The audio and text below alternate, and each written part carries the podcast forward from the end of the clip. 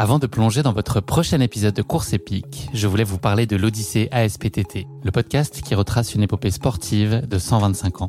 Le mouvement ASPTT propose une multitude d'activités sportives pour tout niveau, du débutant au confirmé, dans toute la France. J'ai particulièrement aimé dans ce podcast l'alternance entre les anecdotes historiques sur de nombreuses disciplines sportives et les témoignages en immersion des adhérents de l'association. C'est à la fois rythmé, vivant et instructif. Avec ce podcast, vous allez vous plonger dans l'odyssée de cette association, véritable pionnière dans la démocratisation du sport en France.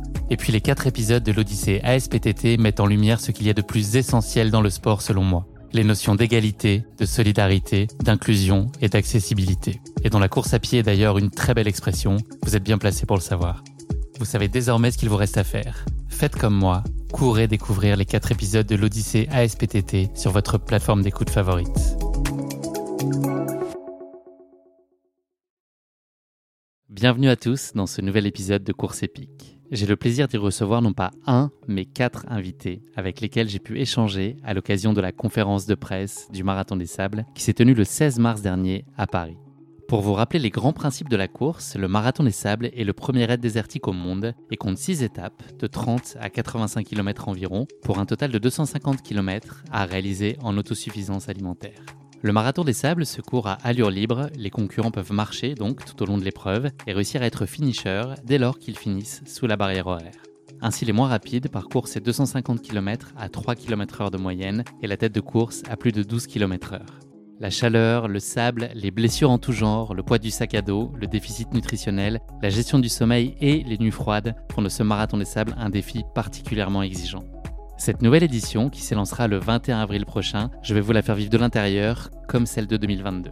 La grande nouveauté étant que cette année, je vais couvrir mais aussi courir ce marathon des sables. Le challenge de mener de front ce défi sportif et la production du podcast s'annonce corsé. Pour des raisons de praticité logistique, j'ai donc décidé de vous faire vivre mon marathon des sables au quotidien, sans oublier d'aller bien sûr à la rencontre d'autres participants, jour après jour. Dans l'attente de ces réjouissantes et imminentes perspectives, vous allez entendre successivement dans notre épisode du jour Patrick Bauer, fondateur de la course. Patrick va partager avec nous sa vision et ses souvenirs, un témoignage poignant parce que comme il le dit lui-même, il ne sait pas et ne veut pas taire ses émotions. J'ai ensuite échangé avec Nicolas Maréchal, ambassadeur du Marathon des Sables, qui partagera avec nous son retour d'expérience sur la course, les clés d'une bonne préparation et des éléments sur la vie sur le bivouac. Vous entendrez ensuite Laurence Klein, triple vainqueur de l'épreuve, qui se présentera cette année sur la ligne de départ, accompagné de son fils Lilian. Une édition sur laquelle le plaisir de vivre intensément ce moment mère-fils prendra le pas sur l'ambition de performance. J'ai également eu la chance que Laurence m'accompagne sur toute ma phase de préparation physique et mentale ces dernières semaines avec un coaching savamment orchestré. Enfin, vous entendrez Meryl Robert, personnage emblématique des épisodes de l'année dernière et qui avait signé alors une magnifique quatrième place. Il revient cette année à nouveau très affûté au sein d'une équipe Terre d'Aventure extrêmement solide, composée de Mathieu Blanchard, Éric Clavry, Pierre Mellet et enfin Geoffrey Plisson. C'est toujours un immense bonheur pour moi d'échanger avec Meryl, une personnalité aussi performante qu'attachante. Mais je ne vous en dis pas plus. Mes quatre invités vont vous raconter tout ça bien mieux que moi. Bienvenue dans notre nouvel épisode de Course épique. Départ imminent. Bonsoir Patrick. Salut. Aujourd'hui, c'est la conférence de presse. C'est toujours un moment un peu spécial. Moi, j'ai le souvenir de la, première l'année dernière où j'ai pu assister. Pour moi, c'est un peu le coup d'envoi de ça y est, on, est, on touche du doigt et c'est vraiment le, le coup d'envoi du marathon des sables. Tout à fait, c'est ça. Il y a deux jours, c'était à Casablanca pour la presse marocaine et aujourd'hui euh, à Paris chez Terre d'Aventure, notre partenaire en voyage aussi qui engage une équipe de 35 personnes et aussi des élites et des familles et Laurence Klein avec son fils. C'est magnifique quoi. C'est des gens à qui je travaille depuis longtemps. On partage les mêmes valeurs et bon, à Terre d'Aventure, c'est pas un hasard. Donc ça me touche beaucoup et c'est vrai que c'est pour nous ça représente quelque chose d'important et c'est la dernière avant le départ. Donc euh, d'habitude c'est huit jours avant le départ. Et là, euh, je suis tranquille, comme ça, on va faire tous les petits réglages pour le, régler la course dans tous les détails avant, avant le départ. On a plus de temps. La fidélité, j'ai l'impression que c'est une notion qui est au cœur de ce qu'est euh, le marathon des oh, sables, bah, avec les partenaires dont on parle, mais, les coureurs qui reviennent année après année. Et pourquoi ça dure? Parce qu'on a du plaisir. Si, c'était que du business, on n'en serait pas là, quoi. Non, mais sincèrement, c'est tellement important dans nos vies, les émotions que ça nous procure, euh, les échanges. Euh, voilà, c'est magnifique. On est en 1984, là tu as l'impression qu'on est en 2023, mais Qu'est-ce qui s'est passé dans la tête de Patrick Bauer ce beau jour de 1984 Tu as 28 ans et tu te lances dans le, Sahara que tu décides de parcourir à pied en solitaire pour 350 km. C'était quoi ta, quête ou ce projet ou ce rêve à ce moment-là? Oui, je crois que ça peut être une quête. Hein. Quelque part, j'avais ce rêve du naufragé volontaire qui part en autonomie totale avec son eau, sa nourriture. Euh, alors j'avais vécu deux ans en Afrique de l'Ouest. Euh, j'avais un job de délégué culturel pour Borders Pédagogie. Ça fait un peu pompeux, mais j'ai très peu travaillé. Mais enfin, j'ai diffusé des encyclopédies pédagogiques en brousse pour les instituteurs. C'est un peu les dieux sont tombés sur la tête dans les écoles. Enfin, c'est un truc de ouf. Ça a été tellement merveilleux et j'ai traversé plusieurs fois le Sahara en voiture. Et au retour de ces deux années, euh, bah, j'avais qu'une envie, c'est de repartir en Afrique et puis, vivre le désert autrement qu'en voiture. Et je me suis lancé ce défi de me dire bon voilà, je prends un sac à dos, ma nourriture, euh, mon sac de couchage, ma flotte, et je veux être autonome. je savais pas combien de temps ça allait durer. Ça a duré 12 jours quand même. Bon, évidemment, j'avais plus rien dans mon sac, mais mes mollets avaient gonflé. j'étais bien, je, physiquement, j'étais super. Et donc, euh, l'arrivée, bon, c'est une fusée de détresse euh, au milieu d'un petit village de nulle part. Mais j'avais terminé mon périple. Et au retour, euh, ben, on a eu envie de remercier les quelques sponsors locaux de ma ville. Hein. On a fait une petite projection de film Super 8 qu'on avait fait avec une toute petite caméra. Fuji P2, je me rappelle. et on a projeté ça à l'hôtel de ville de Troyes chez moi. Il y avait 200 personnes avec les quelques sponsors. Et vraiment, c'est pas grand chose, mais on a voulu apporter un témoignage de ça et ça a suscité un tel engouement de gens qui disaient mais c'est trop génial de vivre un truc pareil.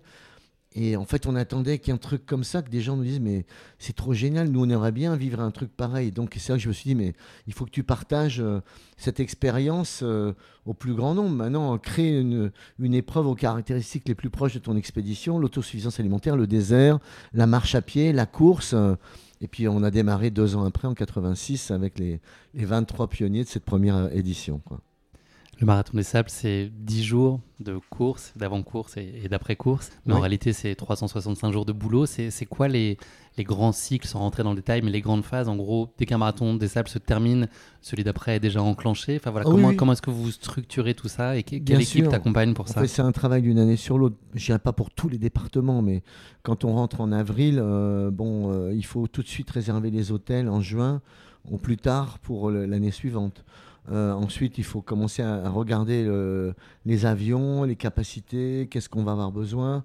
Ça, on attend le mois de septembre.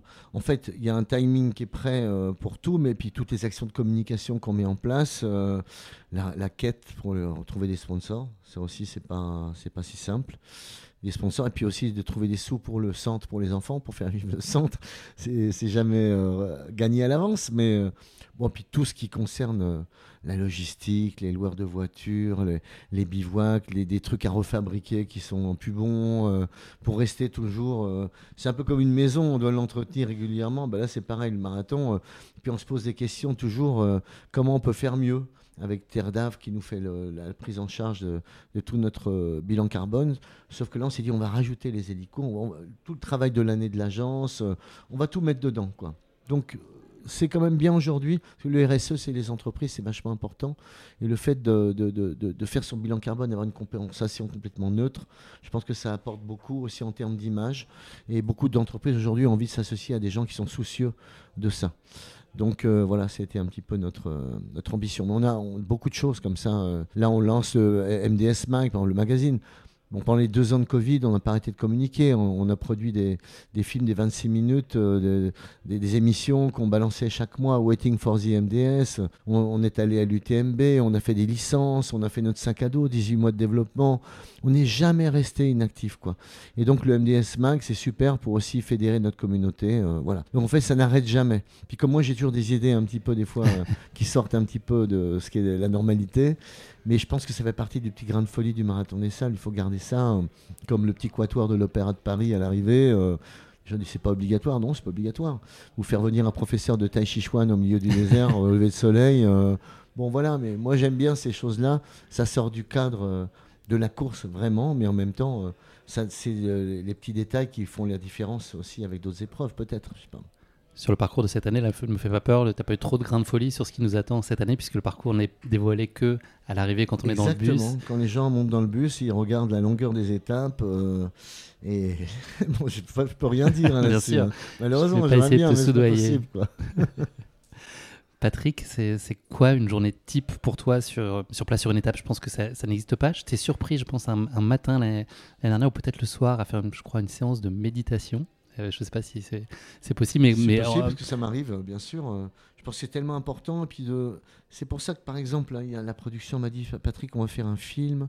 Euh, est-ce que tu veux bien être le fil rouge? J'ai dit ouais, bon je veux bien être le fil rouge, mais je veux pas qu'il y ait un caméraman qui me colle dans ma bagnole toute la journée parce que j'ai besoin de mes moments à moi, de solitude. Je veux m'arrêter, je fais le CP1, je vois tous les coureurs, tous ceux que je peux jusqu'à la fin. Je remonte la course, je m'arrête avec des participants. Des fois, je m'arrête sur une, petite montagne et puis j'ai besoin de, de prendre de la hauteur, de regarder la course, de respirer, de moi aussi prendre cette énergie que me donne le, désert. Donc euh, ça, c'est vachement important. Donc euh, bah, évidemment, les journées types pour moi, c'est euh, bah, le, briefing du matin déjà pour tous les coureurs. Ensuite, une fois que j'ai donné le départ, j'attends que l'hélico ait emmené, fait tourner les premières images et il me dépose au CP1 où j'ai fait déposer ma voiture parce que comme ça, je suis sûr d'arriver avant les premiers au CP, malgré que j'ai donné le départ.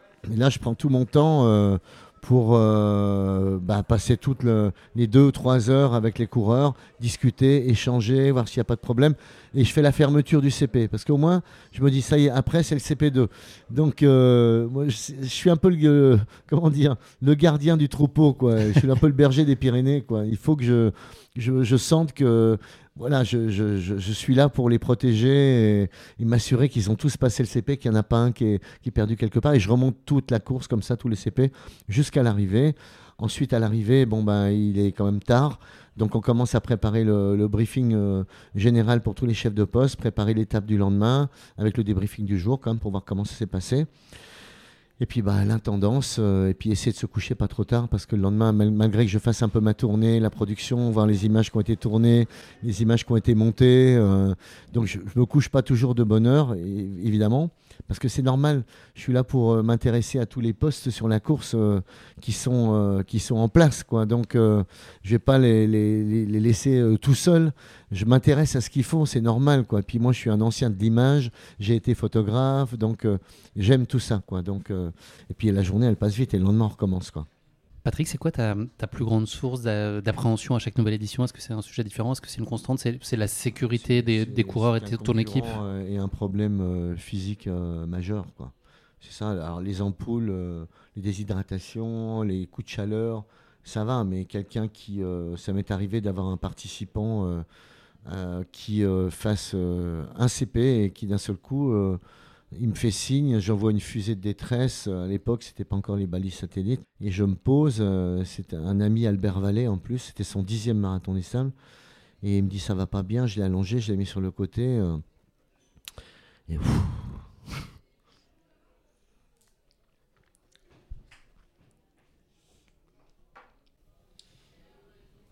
Excuse, moi mais. Hmm ça fait remonter tellement de souvenirs, tu vois, vraiment, euh, c'est lourd, quoi. Puis j'étais avec mon directeur médical qui est venu me rejoindre tout de suite après. Je suis allé envoyer l'hélico le chercher, il était dans un WED à 2 km, mais il pouvait pas passer avec le, voilà, le. Et, euh, enfin, en 2 minutes, 3 minutes, j'avais 3-4 médecins. Euh, et puis ils l'ont réanimé parce qu'il est, est, décédé dans mes bras. ça fait drôle, je te jure quand j'y repense, excuse-moi, mais moi je peux pas cacher mes émotions, donc bon voilà, c'est pas, grave, j'assume. Euh, Il faut pas. On, ne peut pas être plus fort que ce qu'on est, donc euh, voilà, tout ça, ça me touche beaucoup et. Et au bout de 25 minutes, on a réussi à les réanimer. Quoi. Entre les massages, euh, la piqûre d'adrénaline, le bouche à bouche, le, défibrillateur. J'ai la chance d'avoir une organisation médicale avec Fred Compagnon qui est vraiment au top. Quoi. Donc, et on l'a réanimé, et on l'a mis dans le coma, on l'a rapatrié en avion. Et de par la réactivité, il n'y a eu aucune séquence, aucune séquelle, pardon, euh, euh, ni pulmonaire, ni cérébrale, etc. je me souviens, à l'UTMB, j'ai vu sa femme qui est venue me serrer dans les bras en pleurant, en me disant waouh.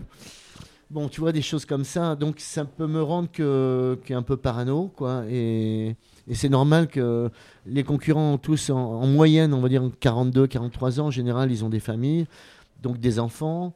Donc c'est plus qu'un devoir pour moi d'avoir une putain de réactivité. Ce que j'expliquais tout à l'heure avec les médecins et l'assurance mutuelle. Quand il y a un problème, on ne va pas nous poser de questions, nous dire pourquoi vous nous demandez de faire venir un jet. Quoi. Non, non, ça ne discute pas. C'est parce que le directeur médical, et il y a une confiance totale avec l'assureur. Et, on sauve des vies grâce à ça. Il n'y a pas grand-chose parfois. Hein. Fred m'a dit des fois à deux minutes, euh, il était trop tard. quoi. Et j'ai jamais compris pourquoi il faut des fois réanimer pendant 25 minutes ou pendant 15 ou pendant 30 c'est la couleur de la peau, c'est l'expérience des médecins, c'est leur, euh, ressenti. Donc euh, là-dessus, euh, ben, je ne peux que rien dire, faire confiance et espérer que, voilà, que j'ai le moins de, de, problèmes comme ça. Parce que mathématiquement, effectivement, ça peut arriver, plus il y a de monde, plus il y a de risques. Mais justement, plus on doit avoir de réactivité, il y en a des protocoles qu'on mis en place avec les hélicos. Dès qu'il y a un problème, une balise qui sonne, même si je ne sais pas ce qui se passe de l'autre côté, j'envoie l'hélico avec le médecin. Euh, pour être sûr euh, d'arriver, si j'ai pas un commissaire qui un médecin qui est tout prêt, euh, voilà, on perd pas de temps. C'est pas grave si on a volé et perdu du carburant, des heures de vol pour rien. voilà, ça fait partie de voilà perte et profit. Mais l'idée c'est de faire toujours de son mieux. Et faire de son mieux, c'est pas penser à l'argent, à combien ça va coûter de faire décoller la machine. On s'en fout. L'essentiel, c'est d'aller tout de suite sur l'objectif. Et c'est vrai que moi, je l'ai ressenti l'année dernière en, en, observateur. Donc, mais je pense que le médical est un non-sujet, j'ai l'impression, pour les coureurs, tellement ils se sentent euh, en sécurité, encadrés, en confiance. Et ça, je pense que ça, ça, permet de profiter d'autant plus. C'est Laurence Klein qui me disait on se sent plus en sécurité au marathon de Sable que sur le marathon de Paris. parce que les, mecs sont là, nous encadrent. Et puis on voit les médecins dans les voitures des commissaires de course entre les CP. On voit les médecins en CP sous la tente médicale qu'attend. On voit les médecins euh, à l'arrivée à la clinique. Quoi. Donc c'est en permanence, euh, voilà, on est là pour protéger les gens, les aider à terminer, aller au bout de leurs rêves et qui terminent euh, dans des bonnes conditions physiques. Quoi. C'est un des moments très forts du marathon des sables. C'est le moment où tu accueilles euh, les. Ils sont finishers, ils n'ont pas encore fait l'étape de solidarité, mais en tout cas, c'est le moment où tu leur remets euh, la médaille un par un. Donc tu passes. Ah, c'est mon marathon à moi cette journée-là, parce que je commence à, je crois, à 10h30 du matin jusqu'à 19h et je remets toutes les médailles à tout le monde. je ne suis pas tout seul, hein. il y a des, des, filles, des commissaires euh, bivouac qui m'accompagnent, etc. Mais il y a beaucoup qui veulent que ce soit moi. Bon, alors euh, voilà, c'est comme ça, euh, c'est la règle du jeu. J'accepte. Et une année, j'avais remis 600 médailles, je suis parti euh, pendant une heure. Et je sais que j'ai un concurrent, on m'a dit que tu arrivé, il a acheté sa médaille parce que je ne l'avais pas remis. et, mais en même temps, j'avais un problème majeur à régler, très important, et personne ne pouvait. c'est pas que je, suis indispensable, mais voilà, la relation quand tu as avec les autorités ou qu'il y a un truc bah, c'est toi qu'on veut voir. Et, quand tu prends une décision, que tu dis, voilà, bah, si c'est comme ça, moi je vais faire ça, il n'y a personne qui va le dire à ma place. Quoi. Donc j'en prends la responsabilité. Voilà, c'est quoi la plus belle chose qu'on puisse te dire à ce moment-là quand, les coureurs te tombent dans les bras, te pleurent dans les bras ou te sourient dans les bras? C'est qu'est-ce qui toi te t'émeut? C'est un, truc de dingue hein, parce que même eux, avant le départ, ils pensaient pas de que je les ai fait souffrir quand même quoi. Hein. donc euh, des fois ils me disent putain espèce d'enfoiré, ton étape euh, c'était hyper dur, j'en ai vraiment chié aujourd'hui. Et à la fin ils me prennent dans les bras, ils me disent je t'aime quoi. Donc euh, c'est puissant. aussi c'est chargé d'émotions, c'est une des putains de vibrations qui, euh, que je retrouve nulle part ailleurs. c'est clair.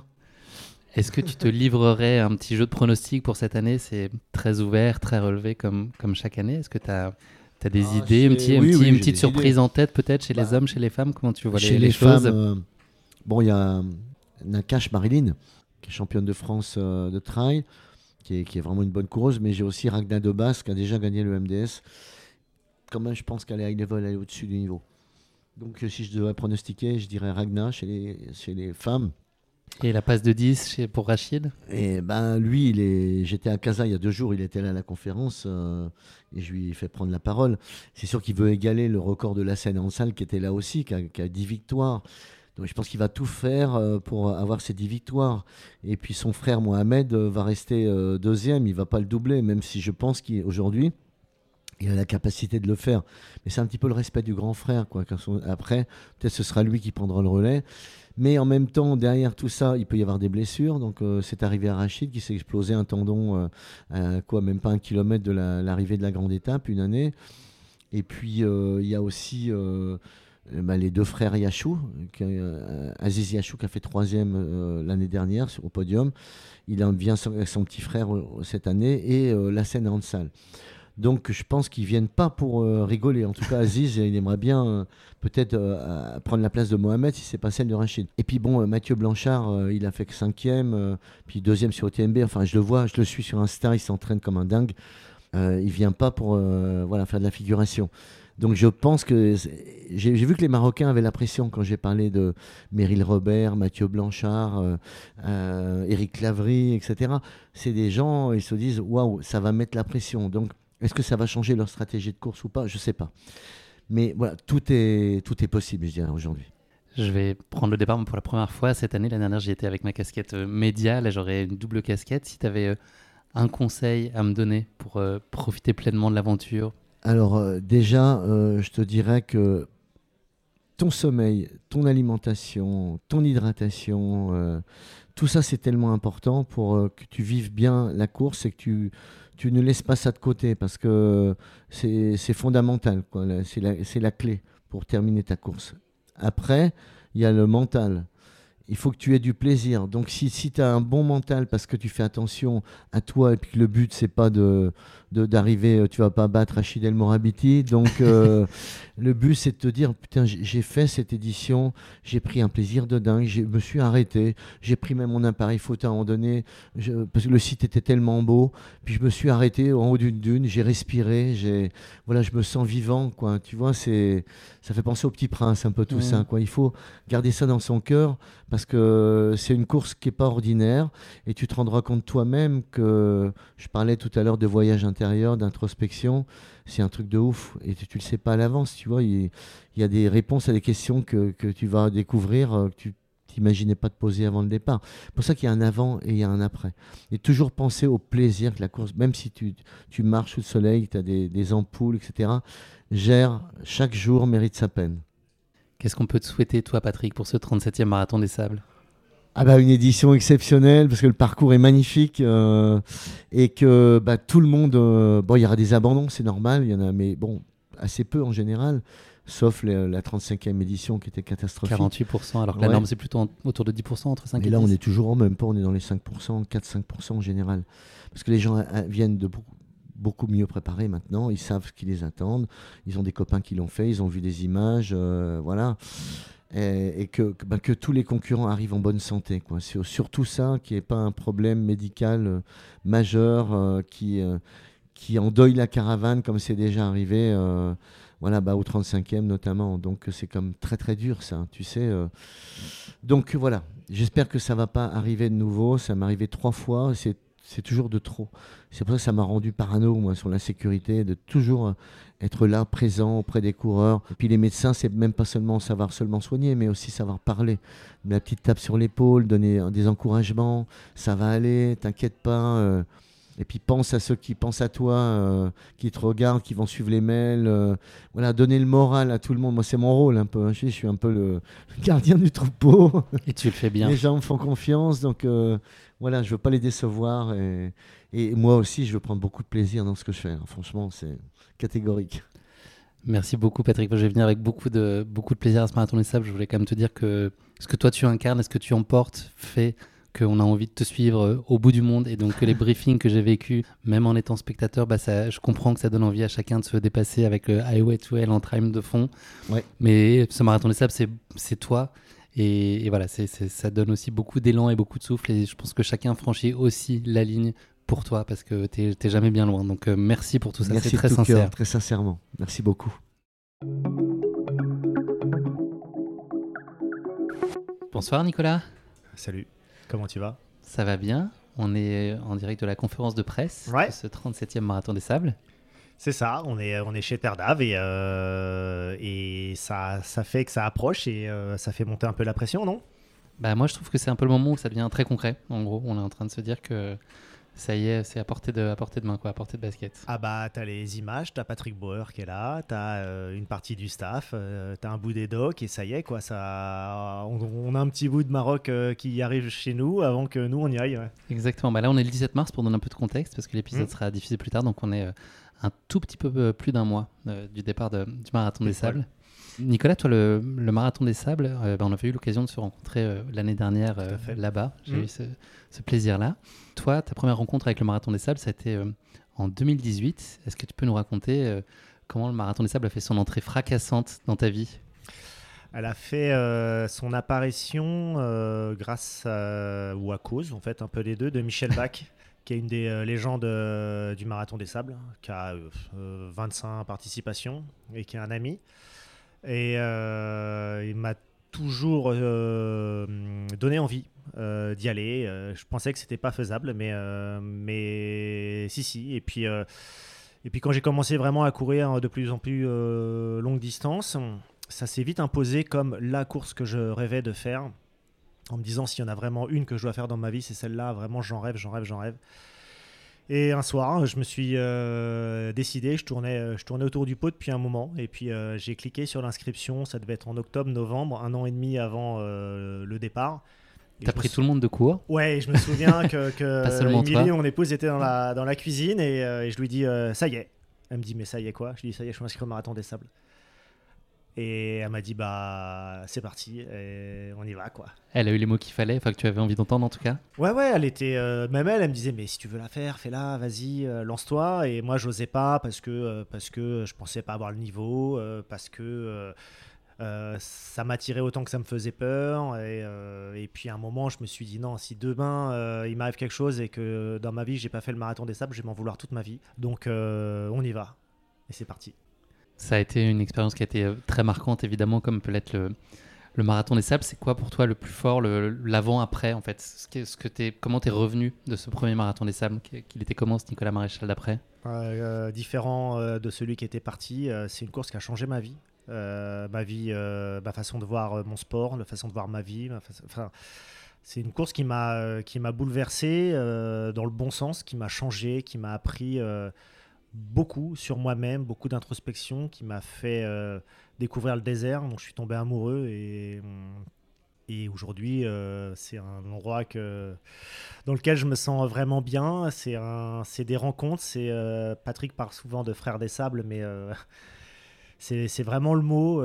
Il y a une famille MDS et aujourd'hui quand je retourne sur le marathon des sables, puisque j'ai la chance d'avoir fait plusieurs participations c'est surtout retrouver ça, le bivouac, euh, les copains, les gens que je vais rencontrer. Euh, et on sent tout plein de bienveillance dans un endroit qui est pourtant hyper hostile et, ce mélange est euh, absolument incroyable et indescriptible.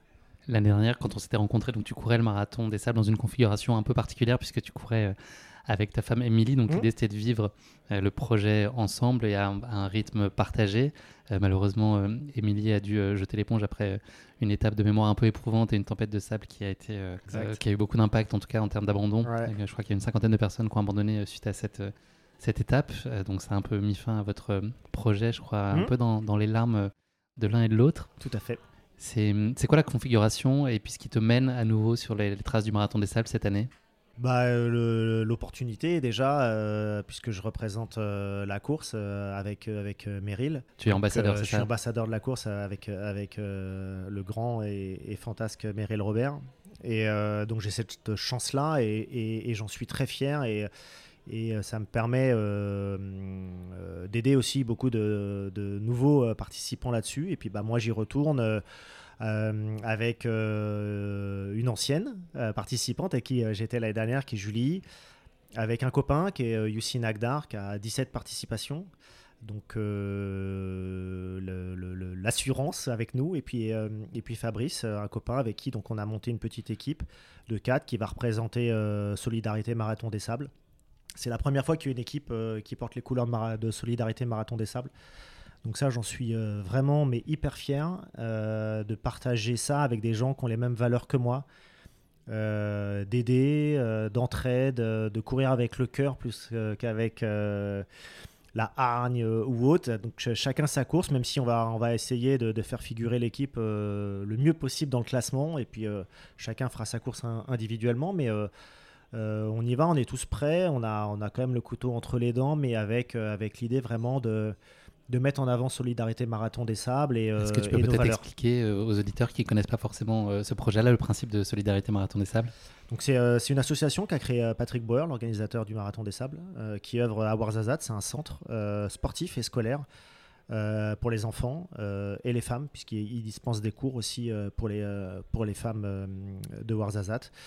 Et donc, il y a un centre sportif, une piste d'athlétisme, un stade, des ordinateurs. Voilà. Donc, nous, on a, réussi. L'année dernière, on avait levé des fonds pour l'association. Euh, cette année, on a levé du matériel, euh, on a mobilisé euh, les enfants. Julie, qui est professeure des écoles, correspond avec le centre chaque semaine sur un échange franco-marocain. Moi, j'ai impliqué mes filles à l'école qui sont allées récolter aussi du matériel. On a essayé de motiver tout le monde. Et puis voilà, on, a, on, a, été livré 100 kilos de, matériel scolaire la semaine dernière au siège du MDS qui partent à Ouarzazate pour les 250-300 enfants qui sont sur place. La solidarité, c'est une notion très présente sur le marathon des sables entre les coureurs et puis au-delà avec ce type euh, d'initiative. Il y a beaucoup de, d'ailleurs, de, beaucoup d'actions qui sont euh, représentées, en tout cas dans le cadre du marathon des sables, et des participants qui s'engagent aussi pour euh, plein de causes c'est une, course qui, c'est une course qui permet cela parce que c'est une course particulière, c'est une course visuelle, c'est une course difficile, c'est une course, en tout cas, qui aide à pouvoir lever des fonds parce que quand on commence à parler de ce que représente le marathon des sables, les gens sont vite très impressionnés et je pense qu'ils ont raison. et euh, ils l'ont pas encore vécu de l'intérieur et, euh, donc ça, aide et je pense que c'est euh, c'est un plus aussi quand on est planté un peu dans le désert de se dire que on fait ça pour d'autres et ça nous redonne un peu d'énergie pour aller au bout. Tu as sur la tête une casquette Team Solidarité Marathon des Sables. Là, je vais te demander de mettre euh, ta casquette plus Team euh, Ambassadeur et puis pied un peu sur euh, ton retour d'expérience. Tu disais que tu prodiguais beaucoup de conseils à tous les néophytes et puis même, mhm. je pense que les gens qui sont déjà venus ont toujours plein, plein de questions. Il y a un gros sujet qui est le sac. Comment est-ce qu'on réussit son sac pour le Marathon des Sables? Ah, c'est le sujet, quoi. le sac, c'est vraiment. on est en autonomie complète sur le marathon des sables. Donc, on porte tout son matériel euh, sauf l'eau. où on est approvisionné et rationné par la course. Euh, donc c'est pas de l'illimité. Par contre, tout le reste c'est dans le sac. Sac de couchage, vêtements de rechange s'il y en a, nourriture, etc. Donc il faut prévoir euh, 6 à 7 jours euh, d'autonomie alimentaire. Donc il faut pas se tromper. Avec un minimum de calories à justifier par jour sous peine de pénalité. Exactement, qui est pas énorme, qui est de 2000 kilocalories jour, sachant qu'on va en dépenser peut-être entre 4 et 5000. Euh, tout étant lyophilisé, donc c'est que de la nourriture en poudre qu'il va falloir euh, reconditionner et, ranger soigneusement dans son sac. Et, euh, et, voilà, et de là, en fait, on va avoir un sac qui ne peut pas descendre sous les 6,5 kg et de mémoire qui ne peut pas excéder les 15, je crois. Mais On souhaite à personne déjà de dépasser les 10. J'ai connu des coureurs avec 12 et ils ont beaucoup souffert déjà. Mais voilà, sur un premier MDS, quand on arrive autour des 8 kg, on a un sac qui est, qui est quand même correct c'est plein d'arbitrage en fait. Moi, je suis dedans pendant la préparation. C'est qu'à un moment, il faut choisir est-ce que je préfère euh, bien dormir ou manger un peu mieux? Est-ce que je préfère avoir, prendre le risque d'avoir froid plutôt que d'emmener euh, quelque chose, un chargeur euh, autonome pour mon téléphone ou pour ma montre? Enfin, c'est plein d'arbitrage tout le temps. quoi. C'est un savant mélange, un savant équilibre entre confort et performance. souvent, la question que je, demande aux, aux coureurs de se poser, c'est est-ce que c'est vraiment indispensable? Si je prends ça, est-ce que vraiment c'est indispensable ou c'est ah non, mais ça, ça, me fera du bien quand même. Bah, si la question est-ce que c'est vraiment indispensable, la réponse est non, faut que ça reste en dehors du sac. Sur le marathon des sables, on passe beaucoup de temps euh, en extérieur à courir ou à marcher. Euh, il y a aussi le bivouac, qui est mm. par définition un endroit où on passe énormément de temps. Comment ça vit un bivouac? C'est quoi les, heures types qu'on peut passer sur un bivouac? Qu'est-ce qui peut se passer? C'est beaucoup de repos, c'est beaucoup d'échanges Alors tout dépend à quel moment tu arrives sur le bivouac. oui, c'est vrai. Euh, le bivouac, il faut imaginer que c'est une ville qui est montée et démontée chaque jour, en plein milieu de nulle part. Euh, c'est assez euh, incroyable. Euh, c'est un microcosme avec lequel on va vivre pendant une dizaine de jours, en gros. Hein. L'ambiance, elle est toujours bonne sur le bivouac parce que les concurrents sont heureux d'être là, que les commissaires bivouac de l'organisation participent à mettre cette ambiance-là. Et c'est pour moi le cœur de la course, c'est le, le bivouac. C'est-à-dire que quand on rentre du marathon des sables ou quand on repense au marathon des sables, on a des flashs de paysages, de moments d'effort, etc. Mais ce qui revient toujours en premier, c'est les moments de bivouac. Euh, les fous rires, les larmes, euh, réussir à allumer le feu ou pas, euh, aller aux toilettes, les tempêtes de sable en pleine nuit, enfin les bestioles qui traînent à droite, à droite ou à gauche. Et puis, et puis surveiller si les copains des tentes à côté arrivent, sont encore là et chaque fois qu'on en voit un arriver, ça rassure, disant ah, ça y est, lui aussi, il est là. Et, et en fait, on se rend compte qu'on tient à tout le monde, même aux gens qu'on connaît pas ou qu'on connaît que de vue. il s'instaure vraiment une, une solidarité complète entre chaque. C'est incroyable. C'est quoi, le, selon toi, le plus grand point d'attention sur le marathon des sables pour que ça reste un plaisir autant que possible? C'est quoi la chose à laquelle, il faut être particulièrement vigilant pour que ça se passe euh, aussi bien que possible, même si on maîtrise évidemment, évidemment pas tous les paramètres? Son état physique. Euh, le premier abandon, c'est les ampoules aux pieds, bien évidemment. Le deuxième, c'est euh, l'hydratation. on, bizarrement, on transpire beaucoup, mais on le voit pas dans le Sahara. La, la sueur s'évapore à une vitesse folle. Euh, donc on n'a pas l'impression de, se dessécher, on, ne dégouline pas de sueur comme on pourrait euh, l'imaginer ici quand il fait 40 degrés à Paris, rien à voir. Donc ça peut être trompeur sur l'analyse de son état? Parce qu'il y a toujours du vent en plus, donc on a toujours cette sensation un peu, il fait très chaud, hein, mais, euh, mais, mais on le ressent pas sur soi. donc ça, faut être vraiment attentif. Et on est sur une course à étapes. Et ça, ça reste des courses où les gens sont pas forcément habitués. Donc il faut répéter les efforts tous les jours, en dormant pas très bien, en mangeant pas assez, euh, dans des conditions climatiques difficiles. Et donc on accumule beaucoup de fatigue. Donc il faut être toujours attentif à euh, euh, comment on sollicite son corps à l'instant T et lever le pied ou accélérer si on peut. Mais il faut vraiment être en permanence en train de doser et de se jauger pour savoir où on en est. J'avais participé moi l'année dernière de façon très partielle puisque j'avais fait la première étape euh, la première étape de, l'étape de solidarité à la fin du marathon des sables. Mais j'étais là en observateur beaucoup plus, même si on est difficilement observateur, c'est tellement poignant de vivre ce, marathon des sables de l'intérieur, on s'attache tellement euh, aux coureurs et à ce qu'ils vivent. Euh, est-ce que tu aurais un conseil pour moi, parce que cette année je vais le courir et le relayer pour Course Épique, est-ce qu'il y a une chose pour, pour une première sur laquelle voilà, un, bon conseil que tu as envie de me partager? Bah, à un mois, normalement, euh, la prépa elle est quasiment euh, terminée, physique, on va dire. Je suis discipliné, euh, j'essaye. Ouais, je sais, ça je sais. Et là, ça va être la partie arbitrage matériel. plus ça va avancer, plus tu vas douter. plus tu vas faire des faits, refaire, refaire ton sac. Voilà. Bon, faut que. Faire des FaceTime pour te remonter la, tête de mon sac, pour dire qu'est-ce que j'enlève, comment je vire 1,5 kg de tout ce que j'ai devant moi. Exactement. Mais en fait, voilà, s'il faut Aujourd'hui, euh, quand tu arrives à ce moment-là, tout est carré, tout est déjà fait. Et en fait, c'est que les doutes qui vont te faire douter. Elle est con cette phrase, mais c'est exactement ça en fait. C'est que tu vas pas arrêter de te remettre en question. Ah oui, mais j'ai pris ça, est-ce que finalement? Non. Normalement, là, tu sais à 90% ce qu'il va falloir. Il faut juste que tu l'organises et que tu le couches euh, dans ton sac ou sur papier, etc. Et, et à un moment, il va falloir, euh, à 15 jours, il faudra que tout soit calé à 15 jours du MDS, ton sac il doit avoir été rempli une première fois. Il doit être euh, en condition de course. Il faut que tu aies réussi à le fermer. La première fois, c'est pas toujours. Euh, sur ton premier MDS, normalement, quand tu tentes la première fermeture de sac, ça marche pas. Donc tu vas refaire un arbitrage en disant bon finalement ce huitième slip je vais pas le prendre et euh, parce qu'il y a des choses en fait il n'y a pas que le poids c'est qu'à un moment il y a des choses ça rentre pas quoi tout simplement et, et, là il, il restera plus qu'à qu'à laisser couler, à finir de se préparer tranquillement, préparer ses pieds, les pieds, les pieds, les pieds, les pieds, et bien s'hydrater, bien manger, bien se reposer, parce que là-bas, ça va être la guerre. Quoi. Dernière question pour toi, Nico. Qu'est-ce qu'on peut te souhaiter pour cette édition? Bah, D'être finisher. Parce que finalement, le marathon des sables, euh, c'est toujours des larmes quand tu franchis la ligne. C'est une des seules courses.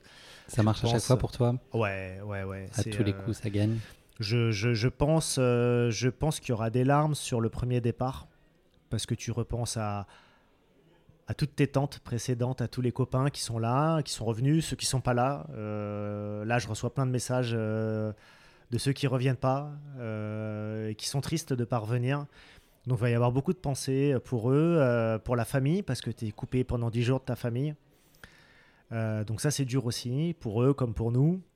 Euh, et, puis il y aura des larmes à l'arrivée quand Patrick il te prend dans les bras et, euh, et qui te met la médaille parce que, euh, parce que tu as vaincu le désert et vaincre le désert, c'est quelque chose quand même. Je te souhaite tout ça, Nico. Je suis sûr que tout se passera très bien. On se donne rendez-vous dans 34 dodo à peu près, 34-35 dodo Moi, je vais y pour le grand départ. Ouais, faut prendre de l'avance là. je te remercie. Puis bah, je te souhaite de vivre cette aventure intensément parce qu'elle mérite de se vivre comme cela. Euh, et, j'ai hâte d'avoir ton retour. Moi aussi. Juste après la course et, euh, que tu nous racontes euh, toutes ces petites étoiles que tu auras cueillies dans les dunes du Sahara. Je vais mettre du temps à descendre déjà en l'ayant pas fait l'année dernière, en n'ayant pas couru pleinement. Euh, il m'a fallu déjà deux semaines pour comprendre où j'habitais, donc là, euh, j'imagine à peu près ce qui va risque de se passer. Je comprends, je comprends. Merci pour ton temps, Nico. À bientôt. Merci à toi, Guillaume.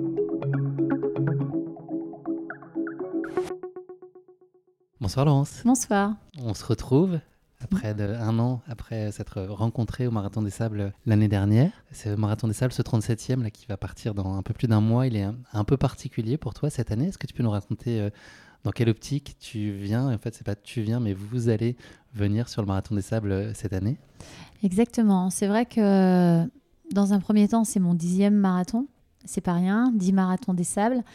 Euh, mais surtout, je viens avec mon fils et là, Effectivement, il y a Laurence Klein, euh, bah, l'athlète, qui l'a gagné trois fois, certes, mais là, c'est euh, Laurence Klein, la maman, qui va partager une vraie aventure avec son fils.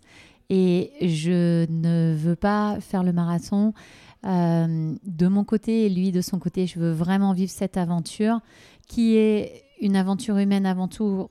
Quand on est au marathon des sables, c'est ce qu'on vit. Mais là, je vais vivre une aventure humaine, familiale émotionnel, intense et voilà et de partage euh, solennel. Comme s'il fallait en rajouter déjà à toutes les émotions qu'il y a naturellement dans le, dans le marathon des sables, ça, ça, sublime encore plus ce que tu, ce que tu vas vivre. Oui, c'est vrai que le marathon des sables m'a fait vivre euh, vraiment des passages euh, avec des émotions de joie, de tristesse, de presque d'angoisse des fois, mais surtout à chaque fois, je suis toujours revenue euh, plus forte. Que je fasse le marathon des sables, que ce marathon des sables soit est passé euh, par une victoire ou par une défaite, je reviens toujours plus forte du marathon des sables. Et là, en fait, c'est aussi euh, montrer à mon fils, c'est une sorte de transmission. On aime bien transmettre à ses enfants, voilà des des je vais dire des épreuves de la vie qu'on a pu passer leur transmettre. Et moi, quelque part, euh, à mes enfants, c'est une sorte euh, un peu d'héritage de leur montrer et de également leur faire comprendre, voilà, pendant des années, je suis partie, euh, je vous ai peut-être laissé un petit peu à la maison pour vivre différentes aventures à travers le sport. Mais là, maintenant, à l'âge de 27 ans, Lilian, lui faire comprendre et qui, qui se rende compte bah, pourquoi en fait maman est partie, eh bien, quelque part, euh, moi, c'est peut-être un point de rencontre, un autre point de rencontre entre lui, peut-être un départ qui va être euh, à, partir sur ce genre d'épreuve. Et puis, euh, voilà, c'est. Et la fatalité des choses veut que, ben, moi, 54 ans, il en a 27, on est pile à la moitié chacun. Est-ce que c'est une envie que lui a formulée? Est-ce que c'est elle s'est dessinée à te suivre au fil des années, à être investie aussi émotionnellement, à vivre un peu par procuration euh, ces, aventures-là? Est-ce que c'est lui qui est venu à toi ou est-ce que voilà, c'est conjointement que vous êtes euh, mis d'accord sur ce projet? Alors c'est drôle parce que, euh, en fait, moi, je rêvais d'emmener mon fils au Marathon des Sables, ma fille peut-être un jour également. Euh, mais en tout cas, euh, mon fils étant le plus vieux, je, rêvais de lui faire euh, vivre ce, genre d'aventure. Et, et, Lilian, à une époque, a dû avoir un sujet sur un rêve. Et il me l'a caché. Et ce sujet-là, son sujet euh, d'école, euh, c'était je rêve de faire le marathon des sables un jour. Et Quel âge il avait à ce moment-là? Ah, euh, Je veux dire, il avait, il avait quoi Peut-être 18 ans, quelque chose comme ça. Et, et je me suis dit c'est génial, c'est gentil, mais il me dit, bah, comme ça, tu vas pouvoir me parler et mon sujet, euh, j'aurai plein de choses à raconter. c'est drôle. Et puis, j'arrêtais pas de lui dire, bon, c'est bien, tu as dit un jour que tu rêvais de faire le marathon des sables, alors c'est quand, c'est quand, c'est quand? Et, euh, et l'année dernière, en fait, euh, Lilian a eu m'a invité, enfin, on était au restaurant et il m'a offert une petite boîte. Alors, à 27 ans, quand on est maman, on se dit, oh là là, il y a une paire de chaussons à l'intérieur? c'est bleu, c'est rose, on a peur.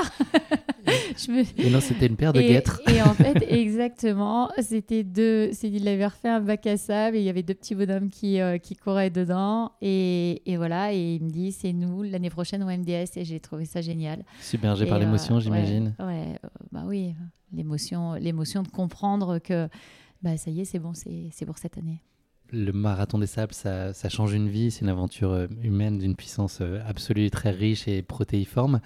C'est quoi, toi, ce que tu en aimes le plus? Est-ce que c'est déjà parce que c'est le seul moment de déconnexion peut-être absolue euh, du réel? Est-ce que, tu connais d'autres moments comme ça dans une année où vraiment tu es loin de toutes les les, tracas du quotidien et puis surtout projeté dans un, dans un ailleurs qui est tellement riche et enrichissant? Alors effectivement, le marathon des sables, c'est une, vraie déconnexion. Hein. On, est euh, dans un autre univers, dans un autre monde, avec parfois des personnes qu'on ne connaît pas, qu'on va apprendre à connaître. Et euh, voilà, ce condensé de vie d'une semaine, parce que vraiment un condensé de vie, parce qu'on passe par euh, toutes les épreuves, euh, en tout cas mentales, fait que, bien sûr, chaque coureur a une certaine résilience et on l'a tous quand on, veut avancer et se dire on lâche rien. Mais hormis tout ça, il y, a une vraie communion avec les personnes qui nous entourent, avec l'organisation avec euh, le silence du désert, avec euh, les grands espaces que l'on va traverser. Et moi, je suis toujours revenue plus forte euh, du marathon des sables. Donc, c'est un pèlerinage. Je me dis, quand je le fais pas, quand je le fais pas, je me dis, il manque quelque chose. Il est temps que je retourne là-haut. Laurence, j'associe beaucoup le mot plaisir à toi et à notre rencontre. Ça a été une chance incroyable de te rencontrer la dernière marathon des sables. J'ai eu le plaisir aussi d'échanger avec toi dans, dans Course Épique, tu es, revenu sur ce marathon des sables 2022 également. Euh, en marge de ça, tu m'accompagnes sur la préparation de ce marathon des sables. Tu m'accordes ce, plaisir-là. C'est quoi les, choses qu'il faut réussir sur une phase de prépa? Qu'est-ce qui permet de dire qu'on a réussi sa, préparation pour le marathon des sables? Mais en fait, j'entraîne plusieurs personnes. C'est vrai, euh, j'ai aussi euh, ce rôle de coach euh, dans ma vie. Et, quand j'entraîne les personnes au marathon des sables, déjà, il faut que les personnes ressentent l'envie et le désir de traverser le désert. Et ça, ça fait partie de la préparation. C'est pour ça qu'on le prépare un petit peu différemment. Et quand on arrive là-bas, il ne faut pas être surpris de se dire waouh, je vais courir à 40 degrés avec un sac à dos qui va peser quand même bah, près de 7-8 kilos. Et euh, cette préparation au marathon des sables, elle passe aussi euh, par là, entre un niveau d'endurance euh, quand même important, une préparation psychologique à se dire attention, ça va pas être simple, ça va pas être facile, et il va falloir à un moment donné savoir décrocher et de se dire quel plaisir de me retrouver ici, j'ai la chance d'être là. Et ça aussi, ça fait partie vraiment des, des, points importants qu'il faut embarquer dans son sac. Et donc, euh, se souvenir aussi qu'il y a des personnes qui restent à la maison et qui sont en France à nous soutenir. Et c'est vrai que souvent, on pense beaucoup à nos proches. Euh, donc, tout ça, c'est l'entraînement mental, parce qu'à un moment donné, euh, le, physique va décrocher, le mental, faut qu'il soit là. Et ça fait partie de l'entraînement. Hormis ça, bah, bien sûr, avec une, un foncier, on va dire, moi je pense que partir au marathon des sables avec entre 50-80 km quand même par semaine, c'est quand même important. Il faut quand même avoir du foncier. Et puis ensuite, bah, voilà, faire euh, quand même un petit peu, euh, un petit peu de côte, forcément, parce qu'il y en a, savoir un petit peu courir dans le sable également. Mais c'est un mixte de tout ça. Et on sait très bien qu'en France, on n'a rien, on n'a aucun désert. Donc, euh, il va falloir faire avec. Et donc, c'est pour ça que le mental est plus important. Le doute, il est présent dès la phase de préparation. En tout cas, moi, je l'ai connu au tout début du cycle de préparation. Je m'attends à le revivre à mesure qu'on va toucher du doigt euh, le, départ.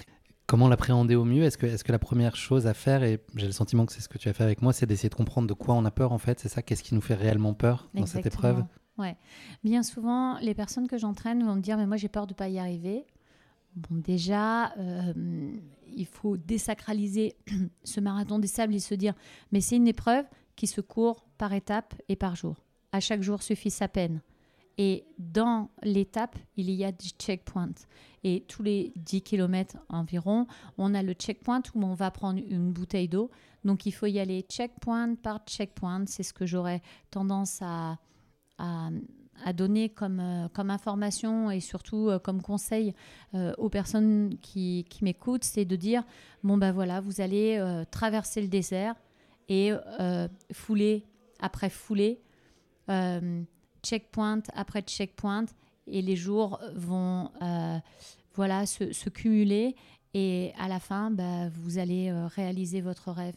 Mais avant toute chose, c'est déjà de se dire, je ne dois pas avoir peur de courir le marathon des sables parce que on m'a pas forcé à le faire.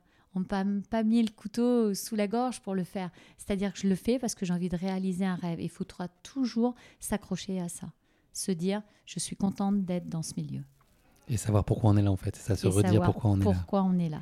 Parce qu'on l'a voulu et penser aussi à ses proches. Laurence, qu'est-ce qu'on peut te souhaiter et vous souhaiter avec Lilian de, pour ce marathon des sables, pour cette édition?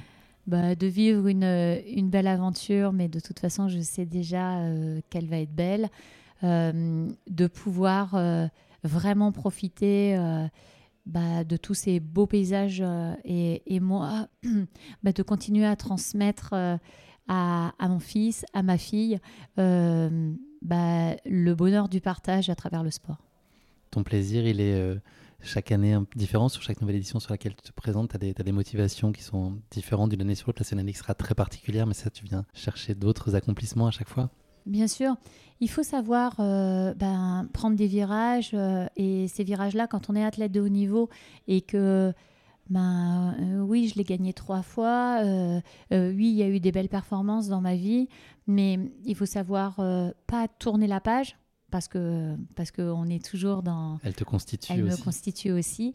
Mais par contre, euh, se dire bon ben voilà, la transmettre, transmettre aux personnes euh, que j'entraîne, transmettre euh, à mes enfants, et, et, moi ben tant que je transmets, je reste toujours aussi jeune. Merci beaucoup Laurence. J'ai hâte qu'on se retrouve. C'est très plaisant l'idée de savoir que tu seras pas très loin puis qu'on va vivre ensemble aussi cette aventure. C'est une grande euh, chance. L'attente, pas très loin de la tienne et je serai là euh, pour voir euh, ce que tu as fait chaque jour et chaque étape. On se donne rendez-vous sur le bivouac et puis moi là je vous souhaite de profiter pleinement de cette grande expérience en famille avec les lions. en tout cas, moi je souhaite très bonne course et belle aventure avant tout à chaque coureur du marathon des sables. Merci Laurence.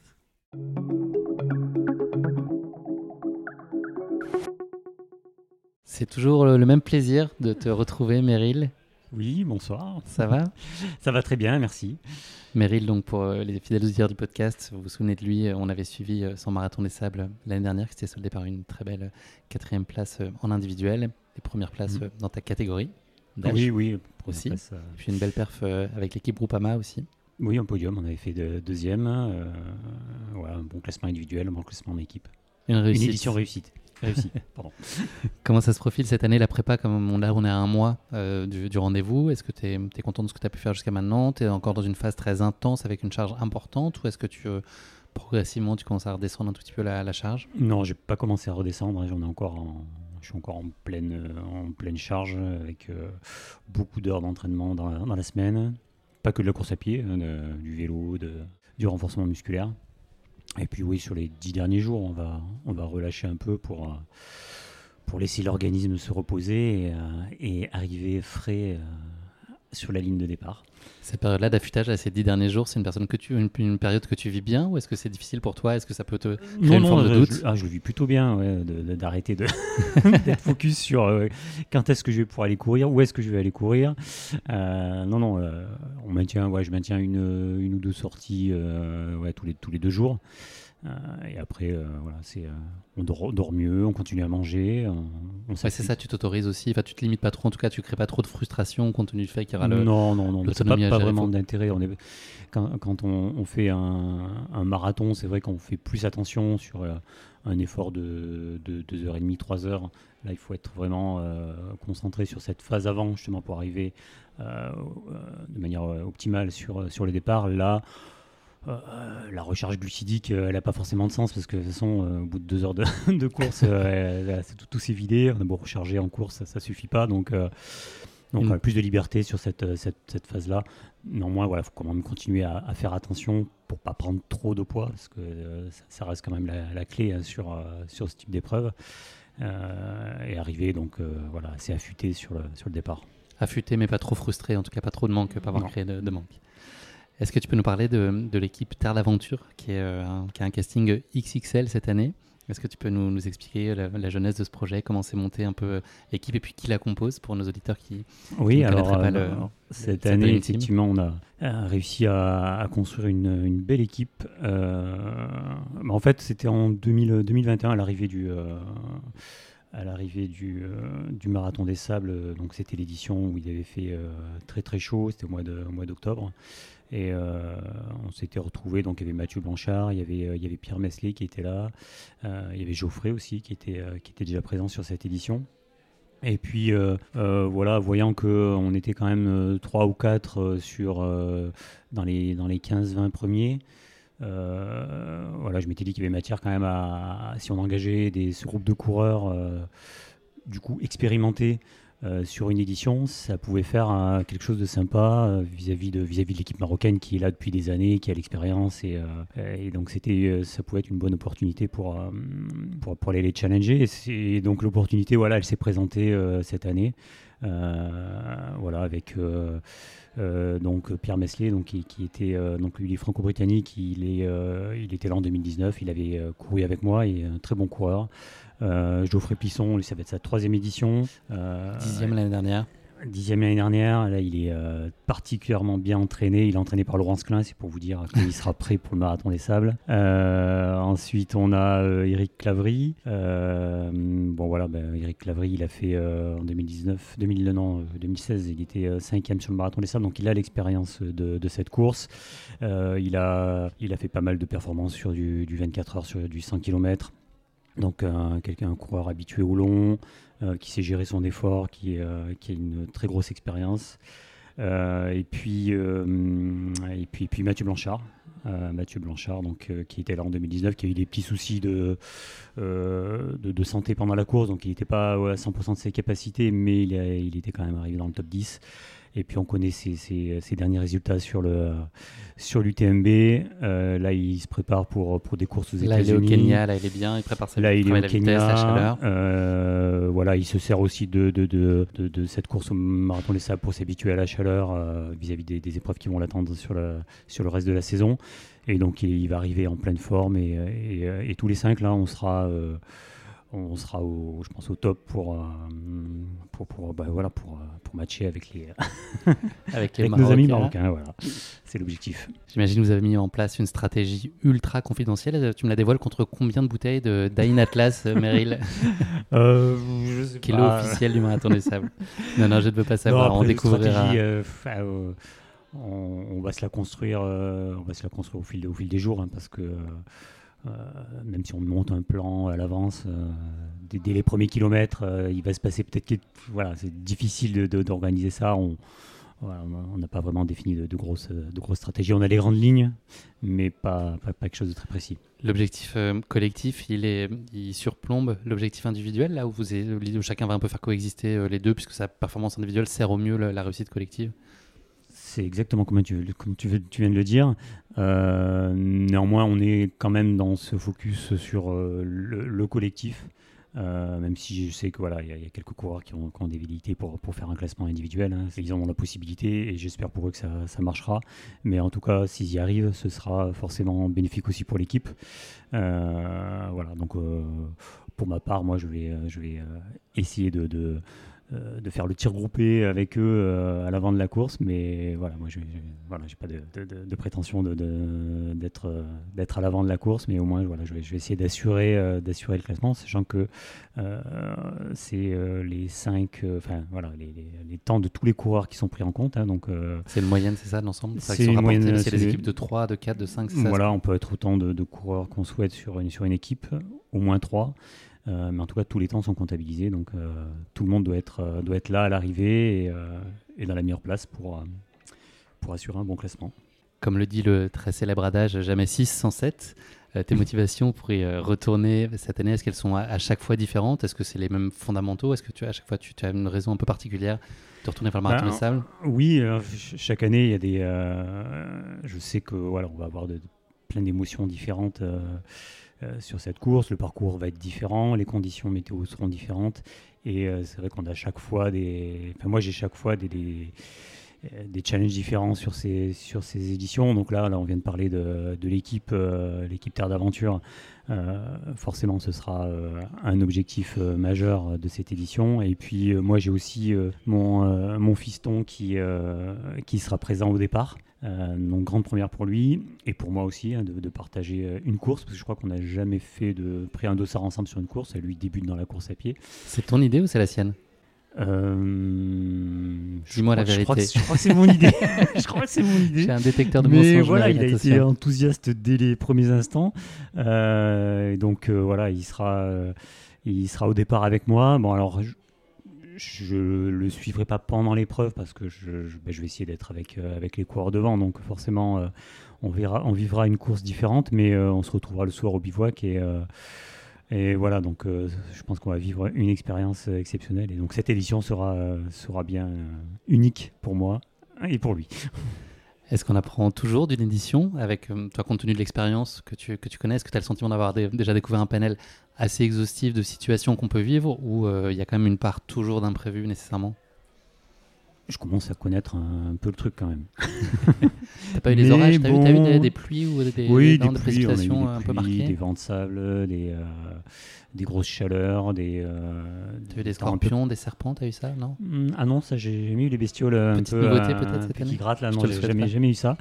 non, pas de grande surprise. Après, voilà, faut toujours être vigilant sur euh, c'est vrai qu'au bout de plusieurs éditions, euh, j'ai tendance un peu à. Tu vois, par exemple, là, on est à un mois, j'ai rien préparé. Que ce soit la nourriture, les guêtres, euh, le sac, tout est encore au fond du carton. Je me dis, des fois, je me lève dans la nuit, je dis, voilà, il reste 3, 4, 5 semaines. Ah ouais, là, il faudrait que je m'en occupe.